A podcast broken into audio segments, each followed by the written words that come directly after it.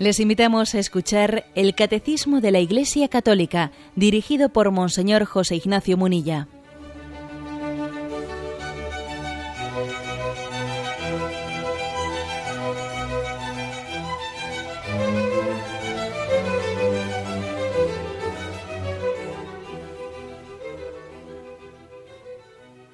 Un cordial saludo a todos los oyentes de Radio María un día más, con la gracia del Señor, proseguimos el comentario del catecismo de nuestra Madre la Iglesia.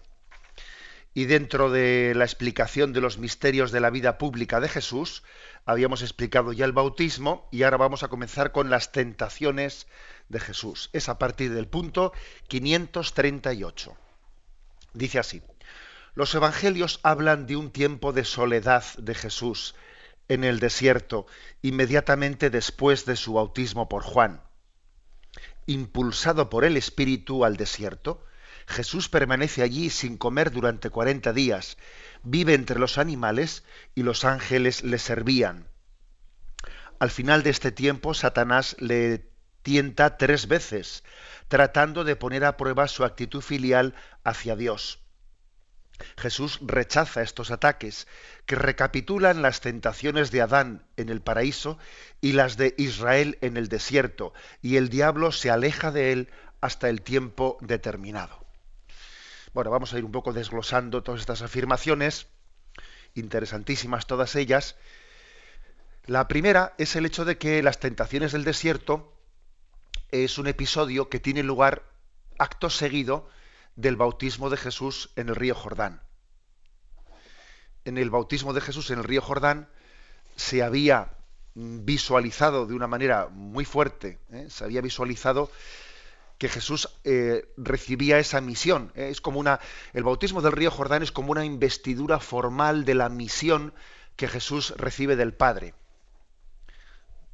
podríamos hacer una analogía, igual que los reyes y los sacerdotes en el Antiguo Testamento eran ungidos, ungidos con aceite, un profeta les ungía, bueno, pues Cristo es ungido mm, visualmente, ¿no? Se, lógicamente Jesús está ungido por el Espíritu Santo antes, no es que antes del episodio del bautismo en el Jordán Jesús no, no tuviese el Espíritu Santo, obviamente lo tenía, Él es ontológicamente es el Hijo de Dios, ¿no?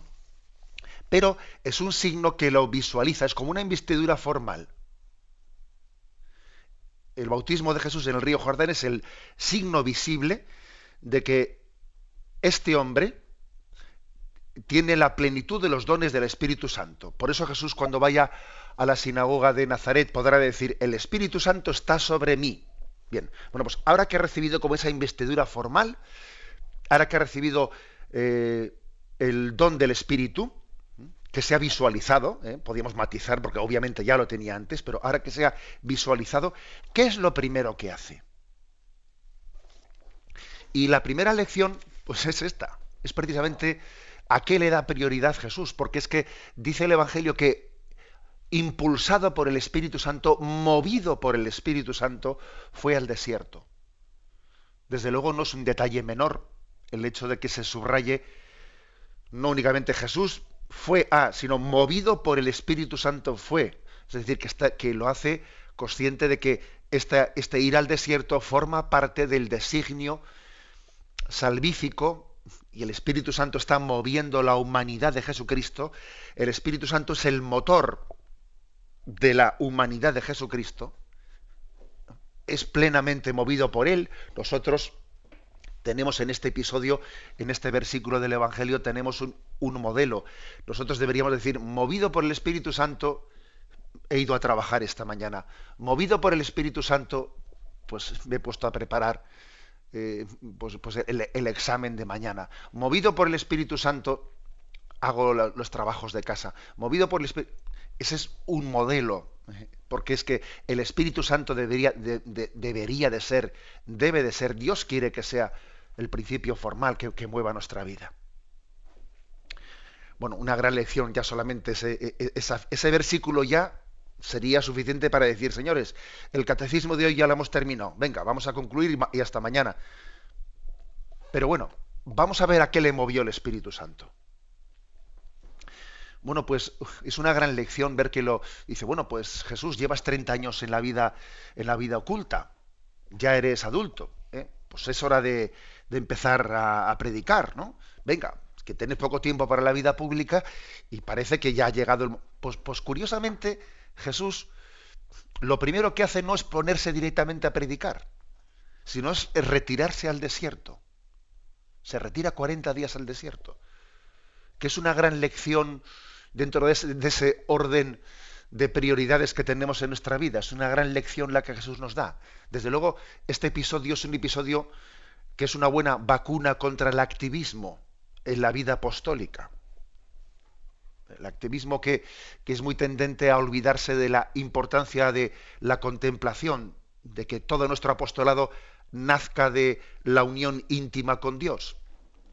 Ese olvidarnos que el alma del apostolado es la oración, el contacto íntimo con Dios. Tenemos una tendencia al activismo, ¿eh? pues muy potente. Luego, en el fondo, no hacemos nada, todo hay que decir. ¿eh? El activismo se, se caracteriza pues, pues, por una especie de ansiedad que, en el que uno se cree que él, ¿eh? que, la salvación del, del, mundo depende de lo que yo haga, y luego resulta que se suele, se suele traducir el activismo en nuestra vida, se suele traducir en inefectividad, somos no, tenemos fecundidad en nuestras acciones, porque precisamente parten de nosotros y no, no han sido movidas por el Espíritu Santo. Bueno, digo que una gran lección de este texto es, desde luego, que Jesús lo primero que hizo después de estar 30 años en la vida oculta y después de, ese, de, ese, de esa investidura formal, ¿no? como, como enviado, como ungido por el Espíritu Santo para llevar la salvación al mundo, es es retirarse al desierto de nuevo. Esto me recuerda un episodio de la vida de la Beata Madre Teresa de Calcuta que, sus hijas suelen, suelen narrar mucho. Y es ese episodio en el que, bueno, pues, mm, llegado un momento determinado en el que van asumiendo y van asumiendo las misioneras de la caridad, van asumiendo muchas actividades, pues claro, sienten la impotencia de que no llegan a todo, no llegan a poder eh, atender a todos los pobres que, eh, que, tocan la puerta de su casa. Y entonces, claro, dice, se, se, replantean qué hacemos, cómo respondemos a esta. Entonces, la madre, eh, la madre Teresa les pide que cada una por su cuenta haga, antes de reunirse a tomar esa, esa decisión, que cada una haga ante Dios, ¿no? Lo ponga en presencia del Señor y, y ver a cada una personalmente que le ilumina al Señor. Bueno, pues cuando se juntan entre ellas, el gran gozo de la Beata Madre Teresa de Calcuta es ver que, el Espíritu Santo les ha suscitado a cada una de ellas en su oración personal lo mismo, les ha suscitado decir, precisamente como no llegamos a todo, como nos sentimos, eh, pues eso, impotentes, ¿no? Bueno, pues vamos a añadir una hora de oración diaria, mm, más de la que tenemos, pues de contemplación ante el Señor, para que él nos capacite para llegar más y para que Él llegue a través, a través de donde, allí donde nosotras no podemos llegar. Que es una, una lógica, desde luego, distinta a la lógica del hombre. Porque nosotros diríamos, bueno, vamos a rezar menos para poder hacer más. Sería lo que hubiésemos dicho cualquiera. ¿eh? Cualquiera que no sea movido por el Espíritu de Dios, claro. Y, y, su lógica es, bueno, pues la distinta, ¿no? Es decir, no, como no llegamos a todo, aquí lo que hace falta hacer es más tiempo de contemplación para que el Señor nos haga más efectivos, más fecundos, para que mi acción la mueva más y mejor Él, para que yo sea un instrumento más dócil y por tanto más eficaz y me cunda más el tiempo, ¿no? Y para que Él llegue también a través de la oración a donde tenga, tenga que llegar que, que yo pues, no, no soy capaz de llegar. Bueno, digo que me recuerda este episodio, pues por el hecho de que Jesús lo primero que hace es retirarse al desierto cuando acababa de recibir esa investidura formal de la misión, ¿no? Bueno, es, por lo tanto, creo que una lección mm, digna de, meditar y de, y de tener en cuenta. ¿Cuál es la primera misión de Jesús? Ser tentado. ¿Cuál es la primera misión de Jesús? Vencer la tentación el hecho de que las tentaciones del desierto vengan acto seguido ¿eh? del bautismo de Jesús en el río Jordán, de esa teofanía en la que el Espíritu Santo dice, este es mi Hijo amado, eh, bueno, es como decir, la misión de Jesús es el descenso a los peligros que acechan al hombre. Jesús va al desierto, que representa el lugar en el que el hombre es tentado. El desierto que representa a la vida, que representa al ámbito, al ámbito en el que nos desenvolvemos. En el, desierto hay peligros, hay sed, hay fieras. ¿eh? Es como un adelanto del descenso al lugar de los infiernos ese retirarse al desierto, teológicamente tiene también una conexión con el descenso al lugar de los infiernos. Jesús comienza a buscar la oveja perdida yendo al desierto. Pero hombre, pero ¿cómo va a buscar la oveja perdida si allí no hay nadie? Ya, pero allí están, es un signo de las tentaciones. Y, si, y, y Jesús quiere afrontar las tentaciones, quiere dejarse tentar, para que así dejándose tentar, nosotros podamos tomar de él la fuerza, la gracia, el ejemplo también para vencer la tentación. Jesús entra en el drama humano, desciende a los peligros ¿no? que acechan al hombre y por eso va al desierto. En la carta a los hebreos eh, dice, no tenemos un sumo sacerdote incapaz de compadecerse de nosotros. No, no, sino que Él ha sido probado en todo como nosotros. ¿no? El episodio de, de, Jesús tentado en el desierto es un episodio muy importante porque es, es como verificar la autenticidad de la encarnación. O sea, se ha hecho hombre como nosotros en todo. En todo. Menos en el pecado. Ojo, pero, pero en también ha sido tentado. O sea, es decir, ha sido hecho hombre como nosotros, incluso en el ser tentado. O sea, Jesús ha experimentado la tentación. Algún oyente dirá, bueno, pero él no tenía concupiscencia. ¿eh?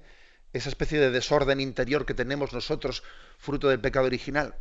Pues sí, de acuerdo, no la tenía. Tampoco la tenía nada ni Eva, antes de que pecasen. O sea que eso no quita, eso no quita el que uno puede ser tentado, aunque no tenga concupiscencia es como una autentificación de que Jesús se ha hecho hombre de verdad, no de mentirijillas. O sea, que es que ha asumido, ha asumido plenamente la condición humana. Es, eh, es, un, es un, un, pasaje evangélico que nos, nos, lleva hasta las últimas consecuencias de lo que supone la encarnación. Bien, eh, añadimos un, un paso, un paso más, y es que, digamos que en Lucas, en el Evangelio de San Lucas, bueno, ahí se, narra la tentación de los eh, en el desierto en los tres evangelios sinópticos, Mateo, eh, Marcos y Lucas.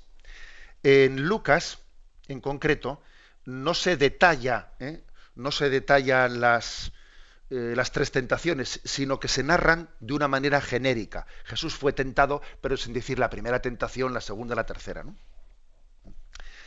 Eh, y al decirlo, al decir este detalle, dice que Jesús vivía entre las fieras salvajes y los ángeles le servían.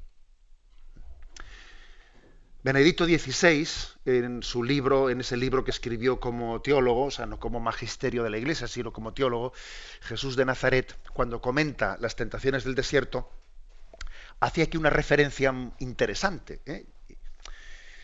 Eh, dice el Evangelio de Lucas, ¿no? Jesús allí en el desierto vivía entre las fieras salvajes y los ángeles le servían.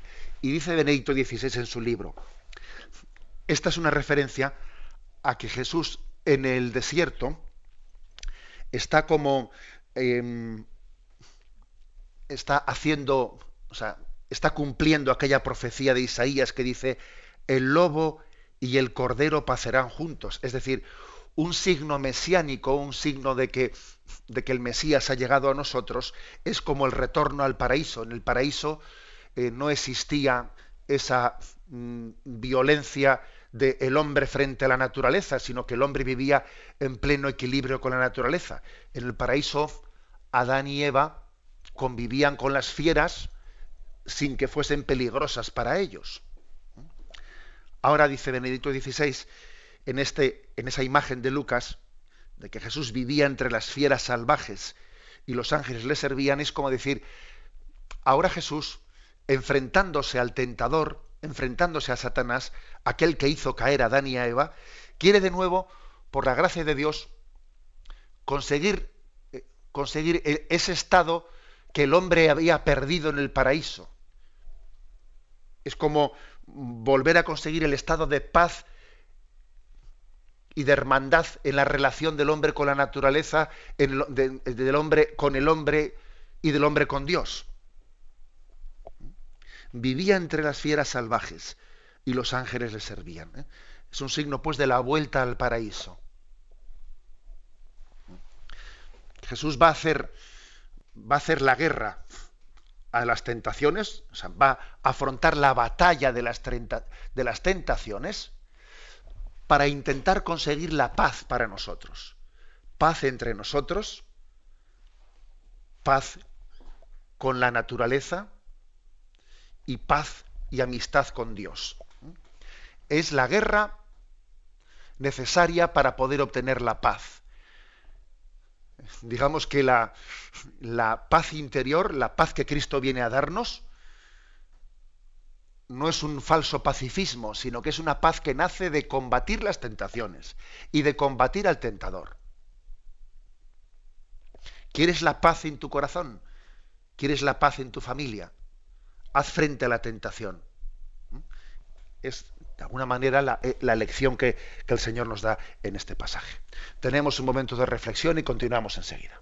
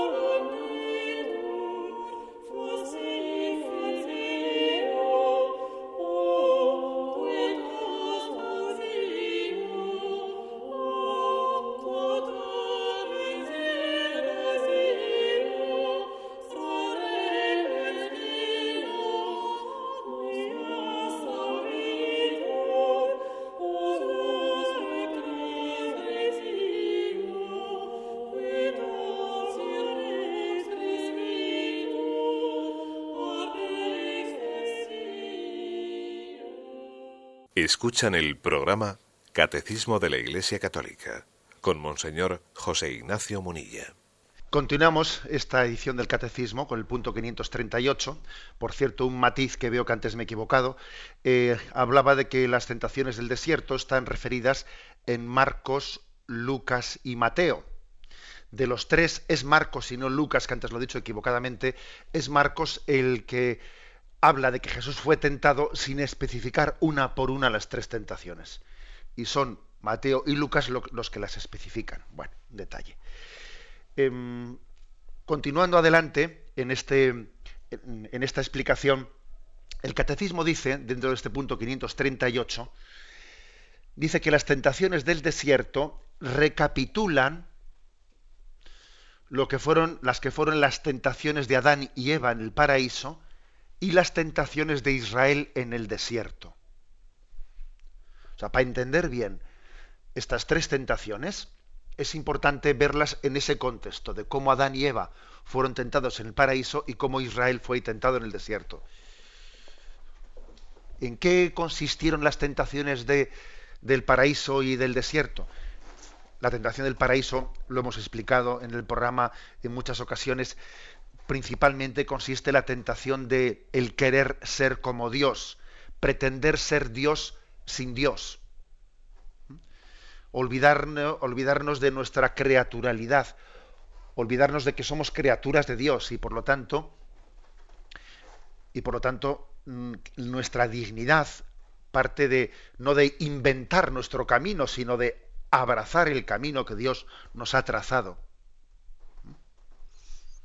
Es como un olvido de la creaturalidad y pretender nosotros mismos trazar el camino, no inventarlo, yo discernir el bien y el mal como si, eh, como si yo fuese autónomo, independiente eh, de Dios. Las tentaciones de Israel en el desierto, pues principalmente podíamos eh, subrayarlas en la tentación de desconfianza. ¿Nos has traído aquí al desierto para dejarnos morir de hambre y de sed? En medio de la prueba, Israel desconfía de Dios y tiene la tentación de, bueno, pues ante, ese Dios que no es capaz de controlar y de manipular a su capricho, pues tiene la tentación de hacerse ídolos, ¿eh? ídolos de oro y plata, etcétera. ¿eh? Pero es una tentación de desconfianza. La tentación de Adán en el, de Adán en el paraíso podríamos decir que es de soberbia, pretender ser Dios sin Dios. Y la tentación de Israel en el desierto es de desconfianza no termino de confiar de que Dios me está guiando por el desierto. En este contexto vemos que Jesús, Jesús va a vencer estas dos tentaciones, la tentación de la soberbia y la tentación de la desconfianza. ¿Y sabéis cómo las va a vencer? Pues haciendo muestra de su plena confianza filial. Desde luego, contra la soberbia filiación humilde. ¿eh? Y, contra, y contra la desconfianza, abandono del Hijo en manos del Padre. Desde luego son eh, la mejor medicina, el mejor remedio frente a esas dos tentaciones de soberbia y desconfianza. La soberbia en el fondo es renunciar a tener padre. O sea, yo soy el padre, yo no quiero ser hijo. ¿eh? y Jesús es el Hijo, el Hijo amado del Padre. Y la desconfianza es trazarse mi propio camino. No me fío de, ¿eh? de que conduzca el otro mi vida. No, no, tengo que ser yo el que lleve el, el, volante. Porque si lo lleva el otro, yo no me fío. No. Bueno, pues Jesús se abandona plenamente al Padre. Padre, a tus manos encomiendo mi espíritu, que no se haga mi voluntad sino la tuya. ¿eh? O sea que como vemos las tentaciones de Jesús en el desierto, están reparando, reparando el daño que el pecado ha causado en el género humano, en Israel. Y es que además tenemos que ver esas tentaciones no de una manera aislada en este, en este episodio puntual que ha ocurrido en el desierto. Porque dice aquí el catecismo que de hecho cuando Jesús vence estas tentaciones, el diablo se aleja de él hasta el tiempo determinado. Es decir, que después de que Jesús venció a Satanás aquí en el desierto, bueno, Satanás se retira hasta el tiempo de nuevo que volvería la carga. ¿eh? Y, lo vemos de una manera especial en Gesemaní, cuando Satanás vuelve intentando, intentando agobiarle a Jesús, intentando poner sobre él todo el peso de lo que le viene encima en la pasión, y Jesús tiene esa lucha interior y finalmente dice que no se haga mi voluntad sino, sino la tuya. pero puede haber, sin duda alguna, ¿no? otros momentos en la, en la vida de Jesús en los que también esa tentación y esa tentación mesiánica de Satanás mm, pudo tener lugar. estaba como acechándole en su camino. Por cierto, que recuerdo que en esa famosa película de Mel Gibson de la Pasión, cuando Jesús lleva la cruz camino del Calvario, se muestra se muestra ese rostro frío de Satanás que el productor de la película pues, quiso expresar así, se muestra a Satanás como en medio de la multitud, como que está siguiendo los pasos de Jesús, está como acompañándole o acechándole. Por eso dice el Evangelio de San Lucas que Satanás se alejó hasta el tiempo determinado. O sea, él iba a intentar apartarle a Jesús de, la, de la voluntad del Padre. Y finalmente cuando Satanás es vencido definitivamente es en el sí que Jesús pronuncia en la cruz. La cruz es el acto de obediencia definitivo de Jesús al Padre en el que Satanás queda plenamente vencido. La, tentación de Satanás ya digamos ha perdido toda esperanza y toda posibilidad ¿no? ante Jesucristo y aquellos que se unen a la obediencia de Cristo al Padre. Bueno, pues como veis, es, eh, podríamos decir que las tentaciones, sobre todo, son un intentar apartarnos de Dios. Dice Benedicto XVI en su libro Jesús de Nazaret, en el comentario que hace de las tentaciones del desierto, explica él que las tentaciones consisten en intentar hacer que Dios sea algo secundario, superfluo, incluso molesto. Se presentan bajo esta, eh, bajo esta perspectiva. Dice Benedito XVI, la cuestión eh, que está detrás de las tres tentaciones es, a ver, el, el orden que Dios nos ha propuesto en el mundo ¿Es un orden real? ¿Es un orden bueno? ¿O por el contrario tenemos nosotros que hacer un orden más realista? Porque lo que Dios propone no es real. Y, y tenemos nosotros, es decir, yo necesito pan, yo necesito poder. O por el contrario, siguiendo el camino de Dios, que es camino de humildad, el del ayuno, etcétera, yo voy a ser capaz de construir nuestra vida. Benedicto XVI entiende, entiende de esta manera las tres tentaciones. Como, como una, una, lucha entre si confío en que el orden de Dios, ¿no? El orden que Dios ha establecido pues en, en nuestra vida, el orden de su ley, es real o, eso no es real, son unos ideales que no son para este mundo. Y por lo tanto, en este mundo hay que ir a lo práctico. Venga, el poder, el pan, el dinero, que es, que, que es lo que en esta vida nos da capacidad de subsistir. ¿no? Y fijaros que en el fondo las tres tentaciones se manifiestan así. ¿eh? A ver, poder, eh, todos los reinos te daré, el dinero, el, el pan, haz que estas piedras se conviertan en pan. Es como decir, menos menos eh, rollos y aquí en el fondo el hombre, el hombre tiene que supervivir agarrándose al materialismo, agarrándose a aquello que le da seguridad. ¿Y qué es lo que le da seguridad? Pues el dinero. Eh, lo que le da seguridad es, es, el pan, lo que le da seguridad es el poder, es el prestigio. Es una forma interesante ¿no? de, de, presentar, de presentar las tentaciones. Tenemos un momento de reflexión y continuamos enseguida.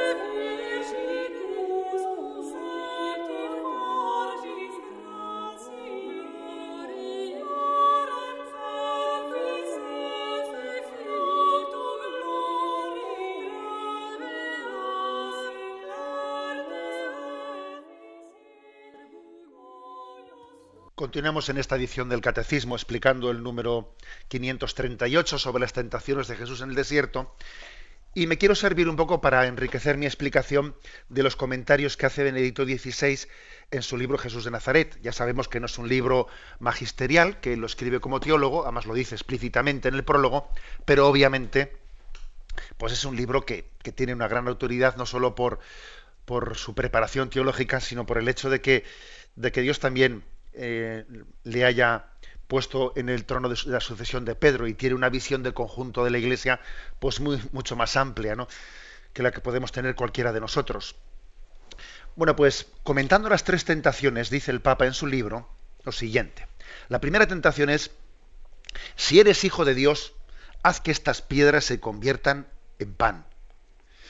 Y el Papa comenta, esto nos recuerda, ¿no? Si eres hijo de Dios, baja de la cruz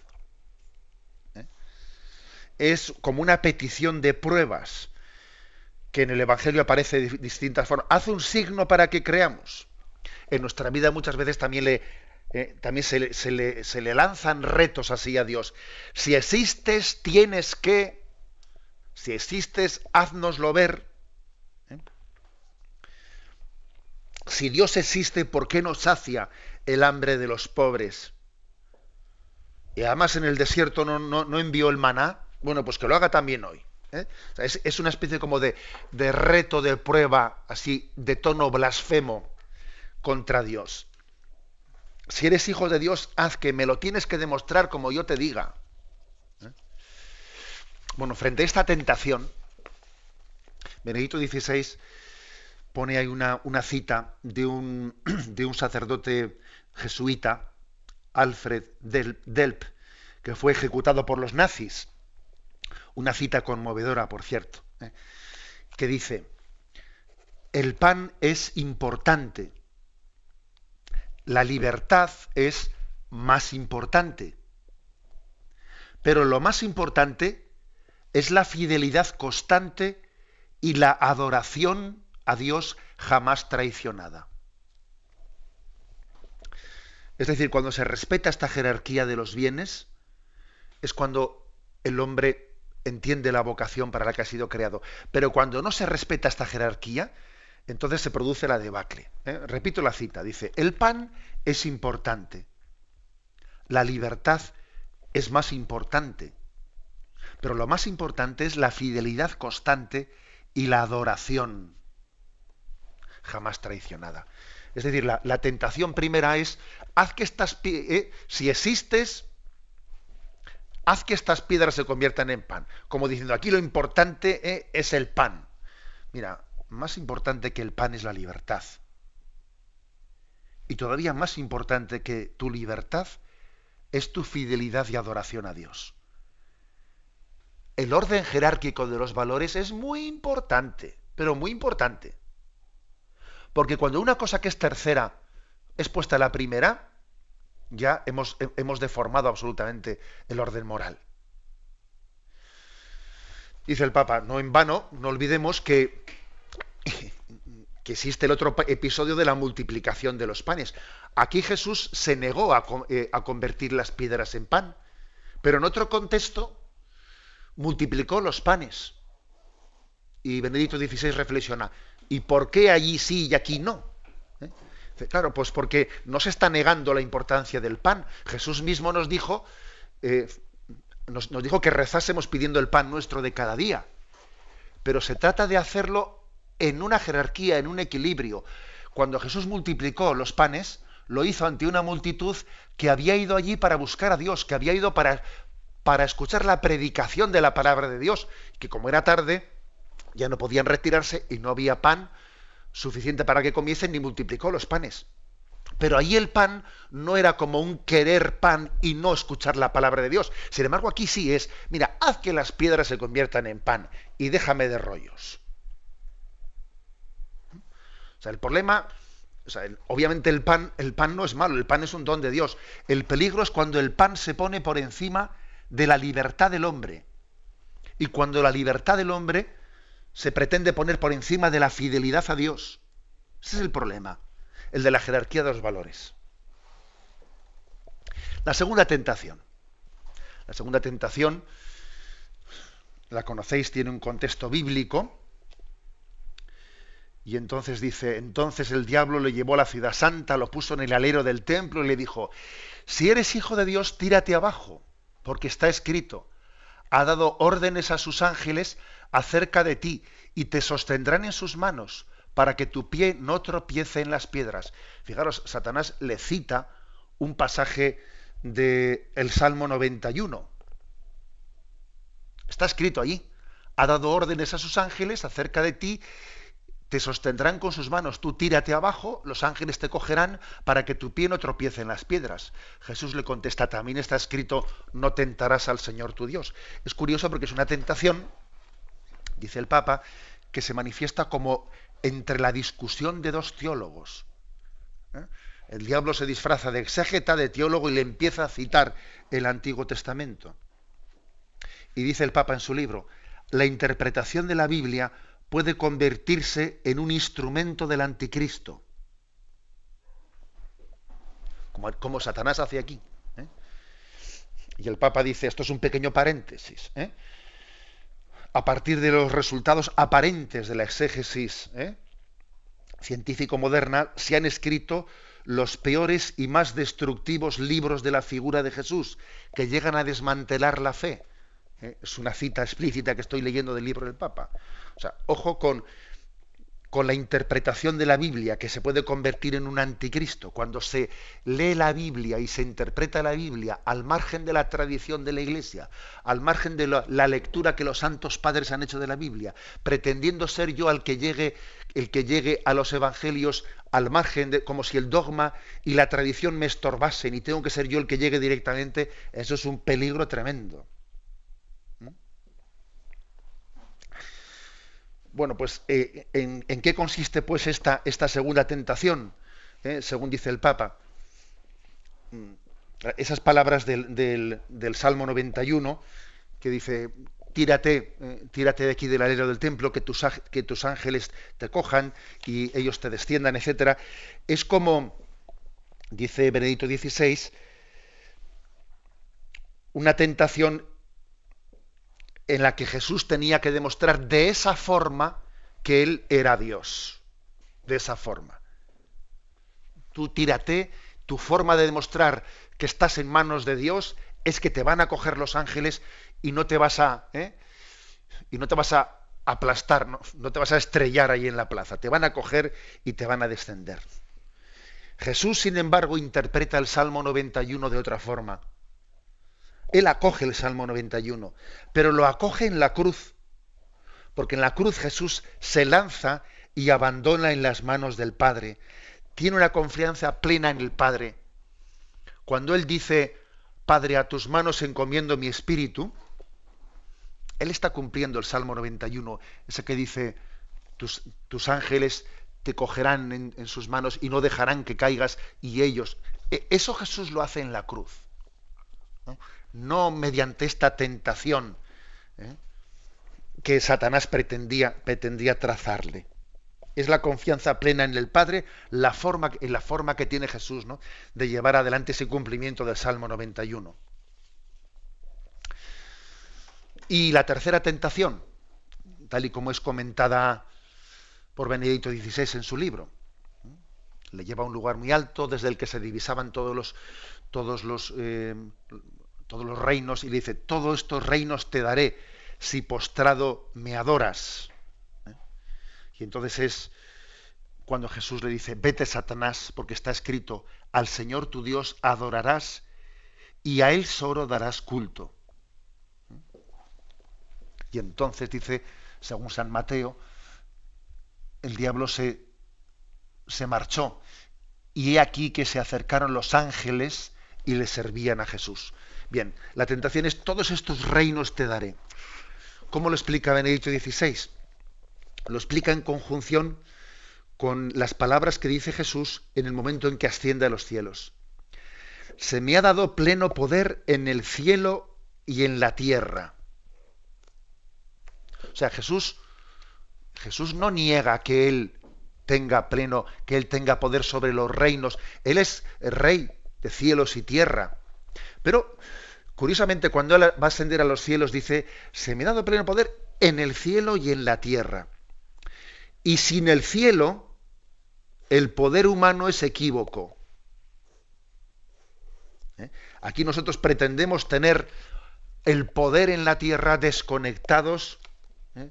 del reino de Dios, hacer un reino humano que no esté abierto al reino de Dios.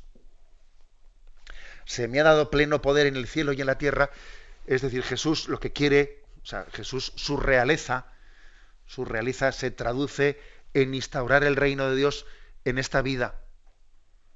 No, no en tener un reinado de tejas para abajo, ¿eh?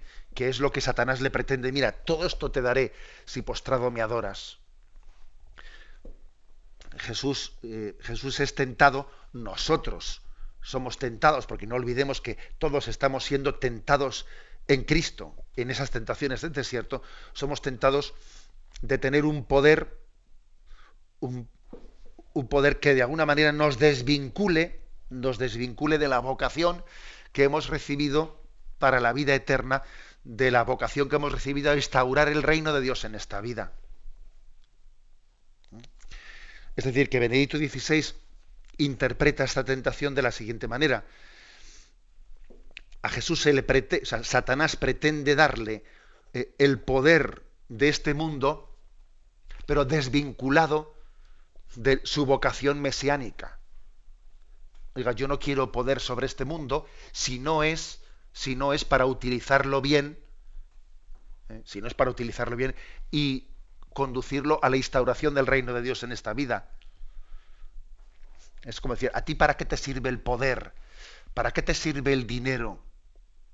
Si no es como un instrumento para acercarnos a Dios. ¿Para qué te sirve? Eso es lo que decía San Ignacio de Loyola en la meditación del principio y fundamento de los ejercicios espirituales. Los bienes, los bienes, el dinero y todos los bienes materiales, en tanto y cuanto me ayuden para llegar a Dios, me serviré de ellos y en tanto y cuanto me estorben para llegar a Dios, pues lo que tengo que hacer es desprenderme de ellos. Pero por eso, cuando Jesús va a ascender a los cielos, se dice, se me ha dado pleno poder en el cielo y en la tierra. Ojo, y no puede ser eh, que yo, o sea, no puede estar desligado el cielo de la tierra. Es decir, yo no puedo pretender establecer aquí un reino como si este reino fuese a ser definitivo, que no. Que de lo que se trata es de de hacer de este mundo la antesala del cielo. De lo que se trata es de poner mis cualidades, mis talentos, mi dinero, ponerlo al servicio de la construcción del reino de Dios.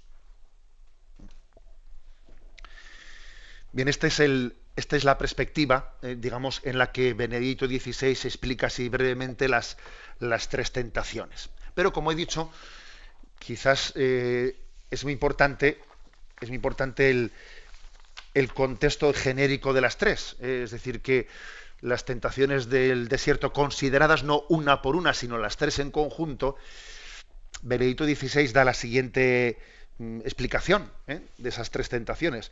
Es como mm, pretender hacer como un reto al hombre, un reto de decir, a ver, el, el orden, el orden de Dios, los caminos de Dios, eh, sirven para esta vida o en el fondo lo que tenemos que hacer es fundar un orden moral distinto, entre comillas realista, porque Dios es utópico, Dios, los valores de Dios no, no son traducibles a esta vida, en lo que al final lo que sirve es el dinero, el poder, etcétera. Es decir, eh, existe, o sea, por, lo tanto, existe la posibilidad ¿no? de, de caminar y construir un mundo nuevo desde los valores de Dios y del Evangelio, o nosotros tenemos ¿no? que, que buscarnos por nuestra cuenta ese recurso al poder, ¿eh? al placer, al prestigio, para, eh, para construir una vida, una vida feliz. Bien, continuaremos si Dios quiere, porque todavía nos faltan dos puntos más eh, para concluir la explicación de las tentaciones del desierto. Damos paso a la intervención de los oyentes podéis llamar para formular vuestras preguntas al teléfono 917-107-700. 917-107-700.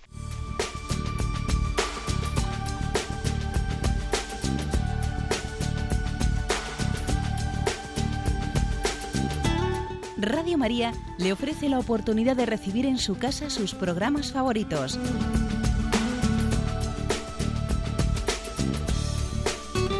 Ahora lo puede hacer a través de nuestra página web www.radiomaria.es o bien llamándonos al 902 500 518. 902 500 518. Pídanos el programa que más le interesa en cualquiera de sus emisiones, especificando el día y la hora que lo ha escuchado. Solo nos tiene que decir si lo quiere en CD de audio o CD o DVD en MP3. Haga su solicitud en el 902 500 518 y en www.radiomaria.es. Radio María, más cerca de usted.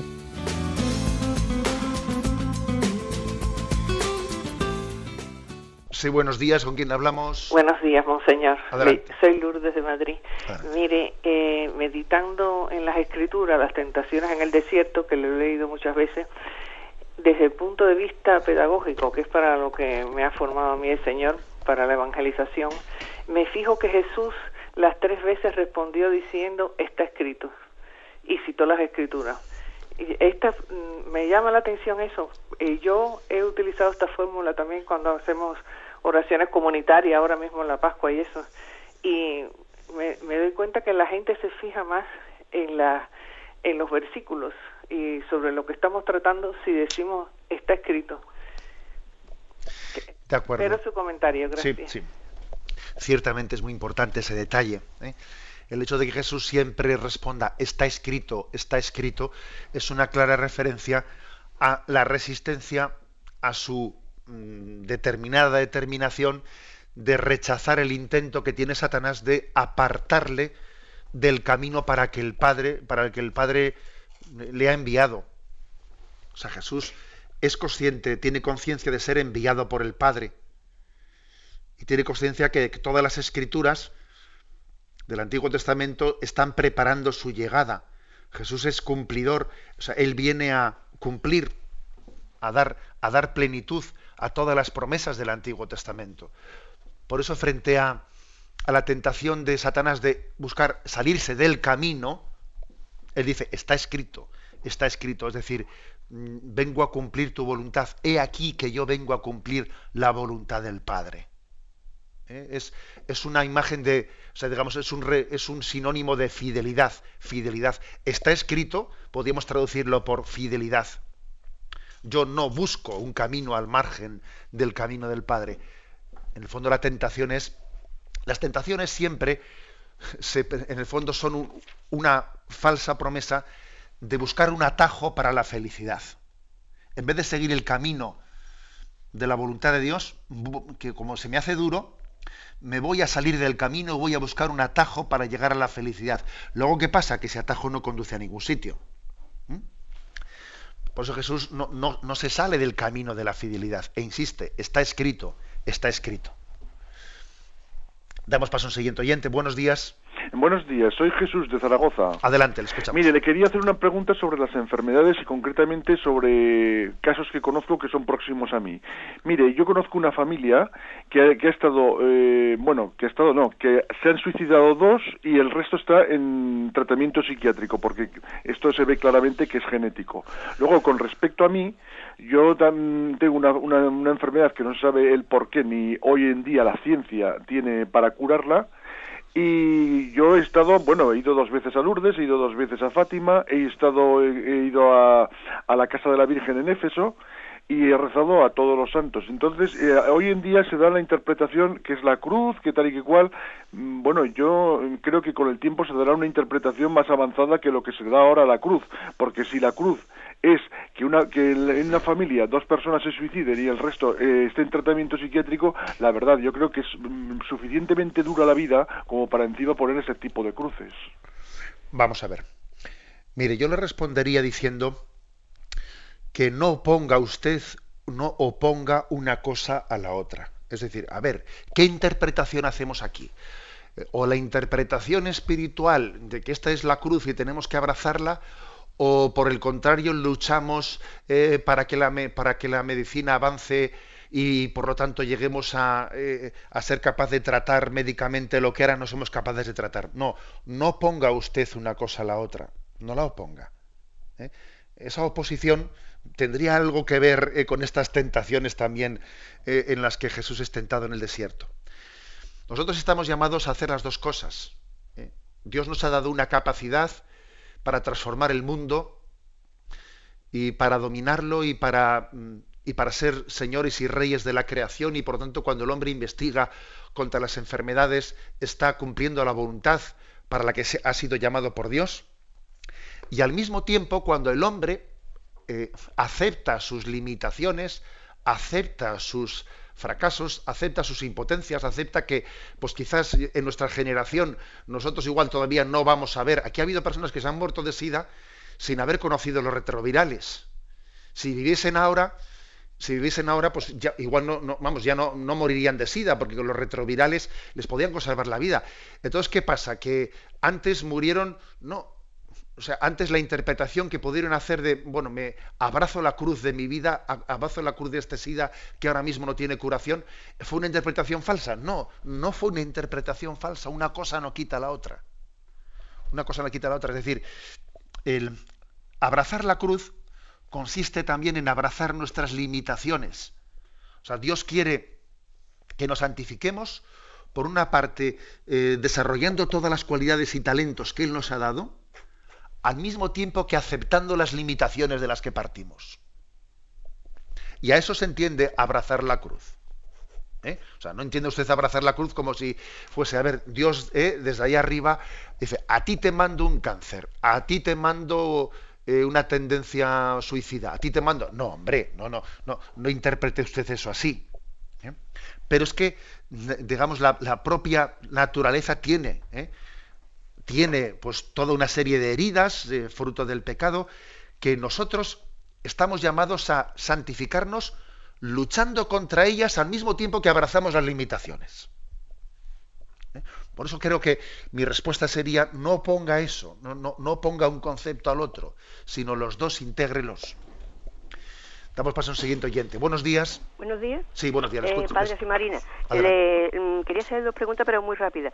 Una era sobre el tema de que como Jesucristo y el Evangelio mm, dice que la, que la violencia no se debe ejercer, incluso él pone una mejilla eh, una vez que, vamos, que le han agredido, y mi pregunta es, en casos, por ejemplo, extremos, como la época de los nazis, y por ejemplo, cuando una persona ve que un hijo suyo pues le van a agredir, lo pueden matar, yo que sé, hay casos muy extremos en que creo yo, no sé si es que el, la Iglesia o el Evangelio permite en defensa propia, ¿no? En caso de, no sé, de una amenaza muy grande, muy grande, como una guerra o, una, o un hijo de uno que esté en, peligro, ejercerla y, y otro, o sea, la defensa y otro es la incineración de los cadáveres, que ya sé que por la incineración, vamos, el tema de la resurrección, para Dios no es nada imposible, pero como escuché una vez decir a usted que lo importante es que a una vez se hayan incinerado, se guarden en una lápida o en alguna tumba.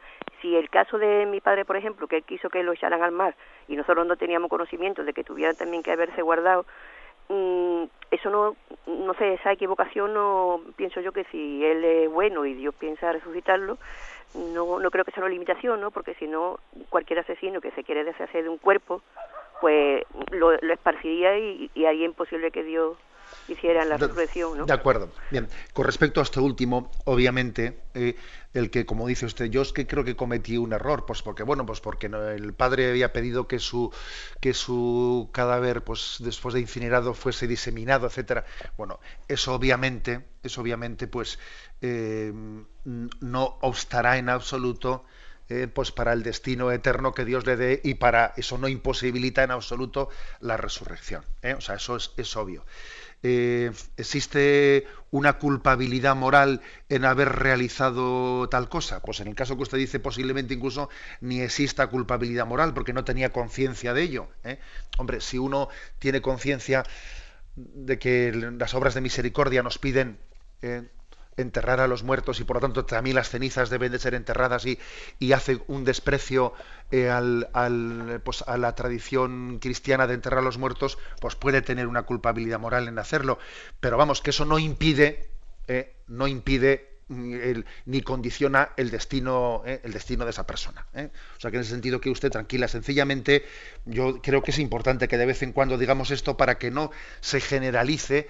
Por cierto, ha salido recientemente un ritual eh, de la Santa Sede, un ritual sobre de, exequias en el que se, se, vuelve a recordar explícitamente pues, la, la, importancia de enterrar las, las cenizas, al igual que los muertos, que al fin y al cabo las cenizas no dejan de ser un cadáver, un cadáver que se ha llegado a descomponer hasta artificialmente hasta el punto de convertirse en polvo, en ceniza, pero sigue siendo un cadáver, por lo tanto debe de ser enterrado.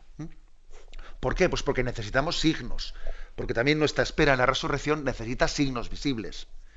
Y con respecto a la primera pregunta sobre la legítima defensa, pues sí, ¿eh? el catecismo lo dice explícitamente. ¿eh? Dice explícitamente que, que la legítima defensa pues puede ser entre comillas, legítima, y valga la redundancia, ¿eh? cuando no tenemos otra, otra forma de, evitar, de evitar un mal que el hecho de tener que recurrir a la, a la mm, violencia para, mm, para liberarnos de él. Incluso el tiranicidio, usted ha puesto el ejemplo de los nazis, ¿no? El tiranicidio, eh, Santo Tomás de Aquino lo dice explícitamente, que puede estar moralmente permitido, incluso uno puede tener hasta un deber moral. ¿eh? En tiempos de, Hitler hubo un, no, sé si quiero recordar que fue un general, etcétera, que intentó acabar con Hitler pues con un, con un atentado, con un atentado, o sea, intentó, intentó realizar un tiranicidio. Y aquel hombre, pues todos los datos que tenemos es que lo hizo con una conciencia moral recta y desde una conciencia cristiana. Luego le fusilaron. Pero bueno, pero aquel acto que él hizo era un caso extremo, se daba cuenta de que aquel hombre Hitler estaba conduciendo al mundo a la hecatombe y por lo tanto aquel general cristiano intenta matar a Hitler en un, en un atentado mm, desde, desde, una clara conciencia cristiana de la legítima defensa frente al mal. ¿eh? O sea que, eh, que la respuesta que hay que darle a usted es positiva, es correcto esa, esa interpretación que usted hace. Me despido con la bendición de Dios Todopoderoso, Padre, Hijo y Espíritu Santo. Alabado sea Jesucristo.